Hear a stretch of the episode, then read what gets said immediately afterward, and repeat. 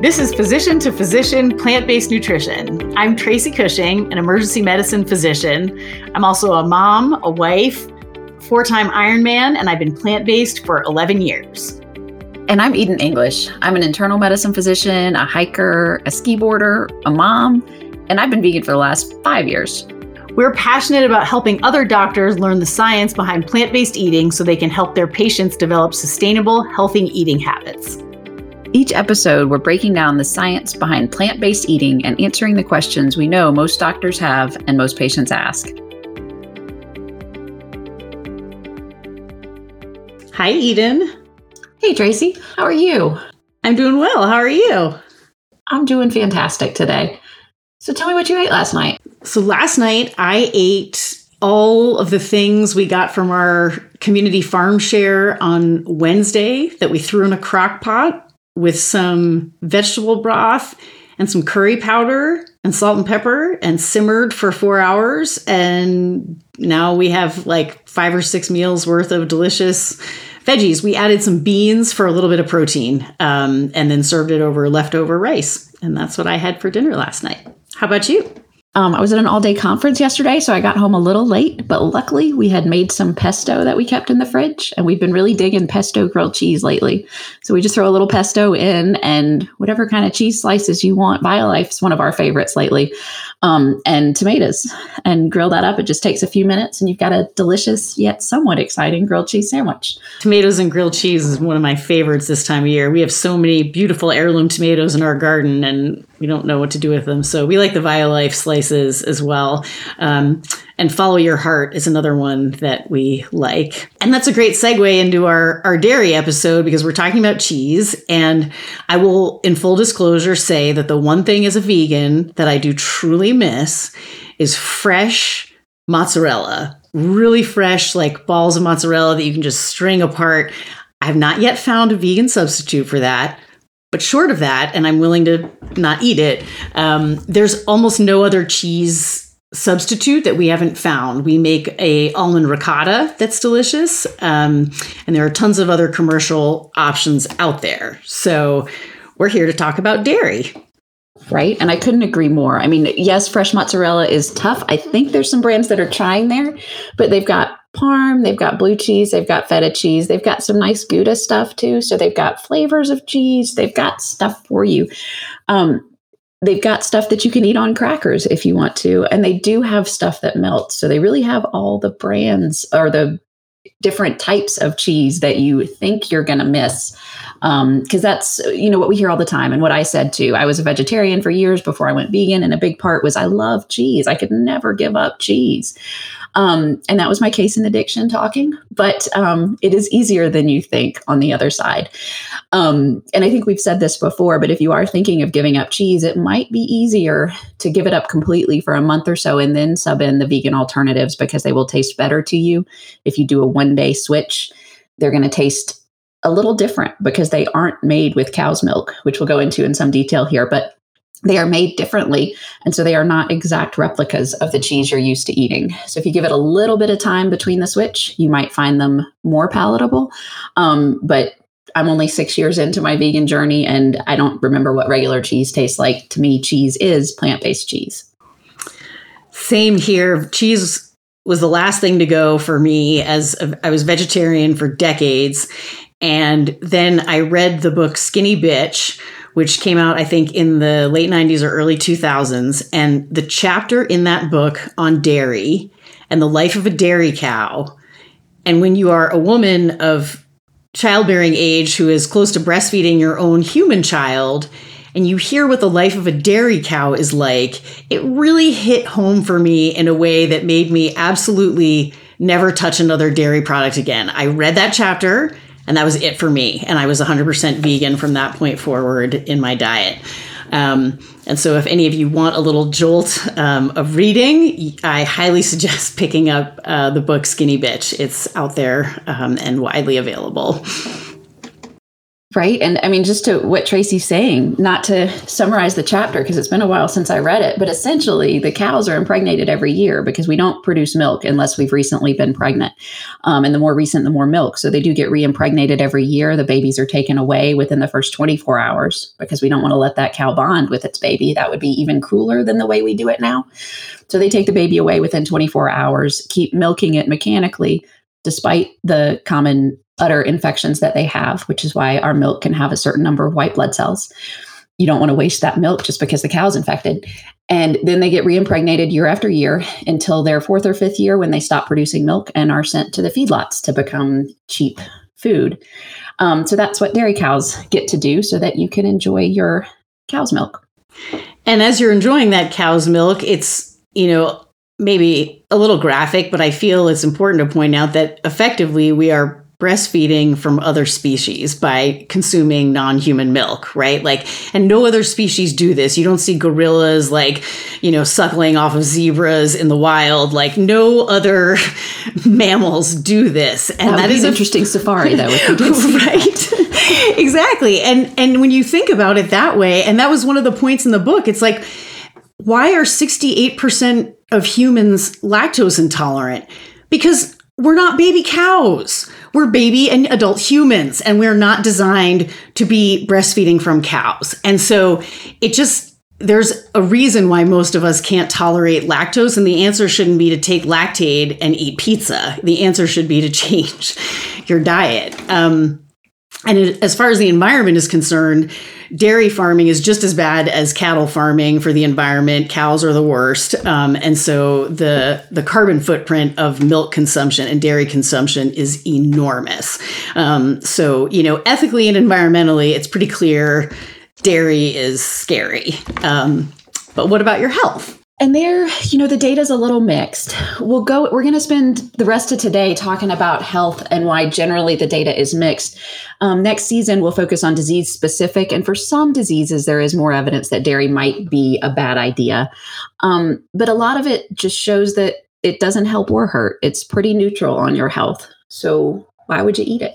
Um, with what uh, Tracy just said about how bad it is for the environment. And, you know, if you're worried about animals at all, then this is not a good industry. But what we want to talk about today specifically is cardiac health and osteoporosis. So let's run through a little bit of literature on those two to show why, despite what you might have heard, don't need dairy to protect your heart or certainly not to lower your blood pressure. And it definitely does not lower your lipids.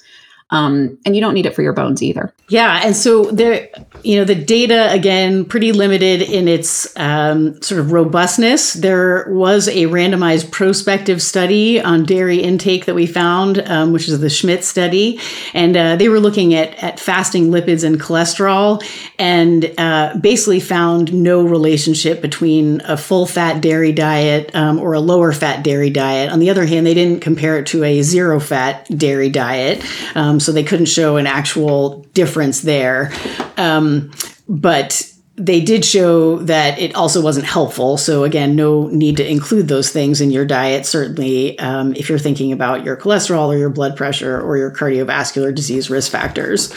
And there was another um, large meta analysis. Well, there was a large meta analysis too that we looked at. It was Alexander et al. Dairy Consumption and CVD, a systemic review and meta analysis in the British Journal of Nutrition in 2016. In the British Journal, again, there was no comparison with dairy free diets, but essentially they found no association between total dairy intake and total risk of CHD when they did measure. So, no benefit to dairy. They couldn't prove a harm to dairy. They weren't looking for it.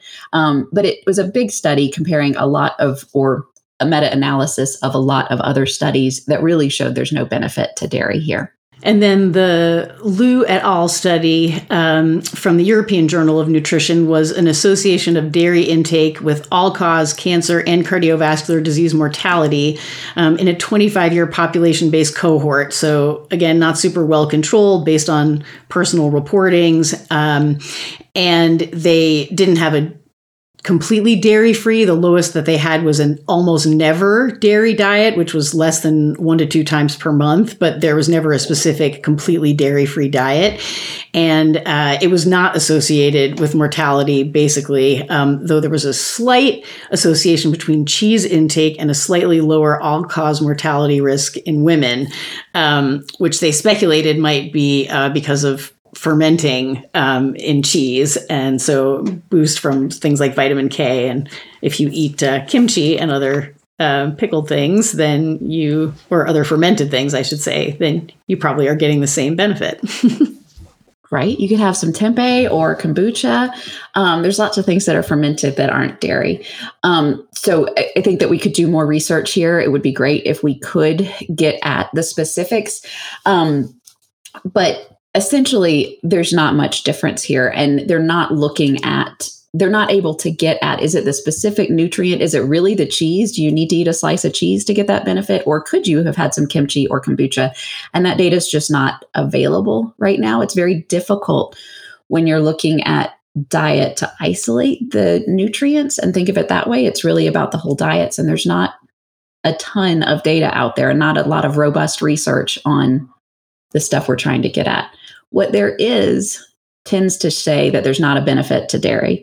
That's exactly right, Eden. I certainly couldn't find any studies that showed that dairy was beneficial, at least for cardiovascular disease, cancer, or all cause mortality, um, minus that subpopulation in the Japanese study, and it wasn't even a particularly big effect. And again, it was only cheese, not all dairy. So I, I think the data even though it's pretty meh, is definitely not showing any positive association for it. And so, if you care about the ethics and the environment, what is it about dairy that you could get from other plant based sources that are important? And the big question I think for a lot of people is bone health and osteoporosis. And that's how the dairy industry has made bazillions of dollars over the years is telling people they need to drink milk for healthy bones. And I think we all remember those commercials in the 80s with the mustaches and the got milk and all this stuff. And that is 100% dairy industry driven. Um, there is no data to suggest that you can't eat an appropriate amount of calcium and vitamin D on a plant based diet, and that you need in any way to drink milk. And anyway, if you want to, almond milk and soy milk have equi- equal or even increased amounts of calcium over dairy milk. Absolutely. And good point. And it's worth mentioning in this discussion that those recommendations come from the milk industry, including the school recommendations, which came from the National Dairy Council. They pr- provided the nutrition information to schools, including the recommendation that kids consume multiple servings a day, despite the fact that we don't have evidence that that has a benefit to them.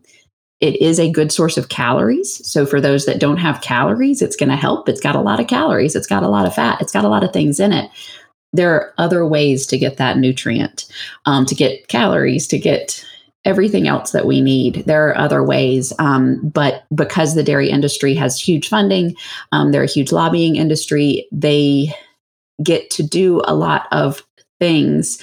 Um, they're actually there's a requirement that the dairy industry pool their money to do ads like the Got Milk campaign. That's all of the dairy industries combined pooling their money to advertise things like milk. And it's a government requirement that we advertise those things despite no evidence that this is actually helpful. So our information is somewhat skewed to the general public by letting the the, the industries speak instead of the scientists. I think that's a great point. I think for way too long, our food policy in this country has been driven by agricultural interests, not nutritional interests or environmental interests. And even today, right in the climate bill, there's nothing about emissions from the food sector.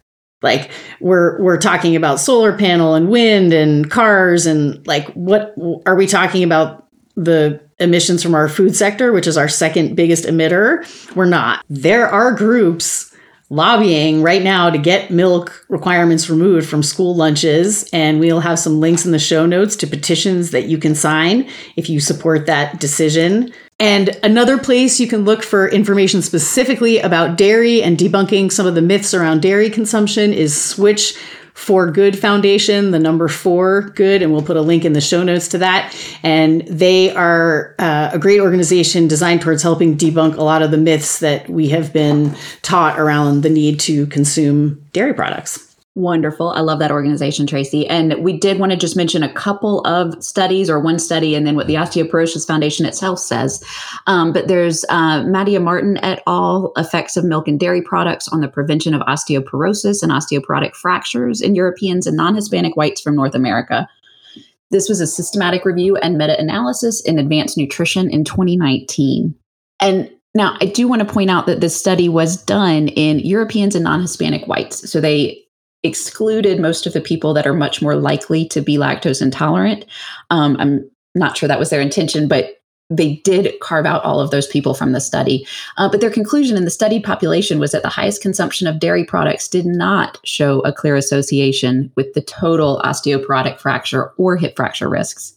And they mentioned that a diminished risk of vertebral fracture could be described. The data wasn't very robust there. So you could describe it, but it wasn't easy to outright say it. Um, the results regarding change in BMD were heterogeneous and did not allow for definite conclusion, but they did not demonstrate a benefit for high dairy consumption. So, having a ton of dairy does not protect your bones, was my conclusion from this study. And though they did exclude populations more likely to be lactose intolerant, they did include populations more likely to be osteoporotic. Um, so, those populations are typically are at higher risk of osteoporosis. And even in those folks, high dairy consumption didn't demonstrate a benefit. And so I think that's um, important as well. While it definitely excluded people who are lactose intolerant, the population actually focused on those that are actually at higher risk of osteoporosis, which um, you would hope would show a benefit if any population did and if they didn't then there's probably even less of a reason for the rest of the world to be consuming dairy products i mean i think it says something that the populations that tend to be more lactose intolerant are also less likely to get osteoporotic fractures, which in and of itself implies that I know correlation isn't causation, but um, it points to a source for more potential research on why we don't need dairy for healthy bones. That's a great point, Eden, right? It's like it's that's a great point. We should if anyone if any milk producers want to non-dairy milk producers would like to do a study um, about that, we could uh, we could definitely talk to them. And then finally, uh, the National Osteoporosis Foundation's position statement on peak bone mass development and lifestyle factors um, was a systematic review, and they basically only gave their strongest supporting evidence for getting enough calcium.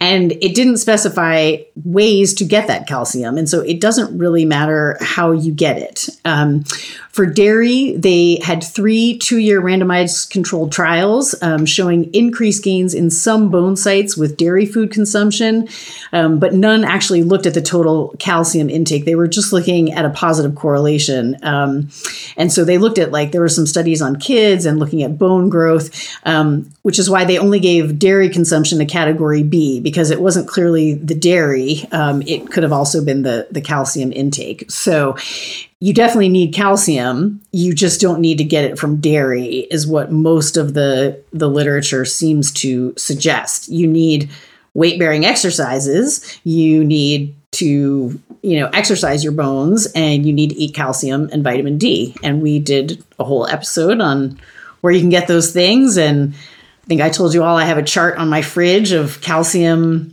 um, high calcium vegan foods that I try to eat several servings of a day. I do have osteoporosis. Um, and so I'll keep you all posted on how that's going when I get my next DEXA scan coming up here pretty soon. Good. I hope your next scan comes out okay. But the, the messaging is pretty clear that you need calcium. You should get enough calcium. You should eat a variety of foods that contain calcium. And if you're pretty sure you're coming up short, it might be the right answer to take a calcium supplement just to get there but you do not need dairy to get there. That doesn't help. Drinking milk five glasses a day doesn't protect you from osteoporosis. So, if, as Tracy mentioned a couple times, the ethics of it or the environmental impact of it is concerning to you, don't worry that you need to drink milk for any health reason. There's just no no benefit that cannot be gained by eating some plants that contain the nutrient you're looking for. Because as she mentioned, we are not baby cows. And we will do an episode on baby humans and whether or not they need to consume milk for baby cows. But personally, I breastfed my baby and then transitioned her straight to soy formula, and she's never had dairy milk in her life. And she's growing so fast, I can't keep up with her clothing sizes.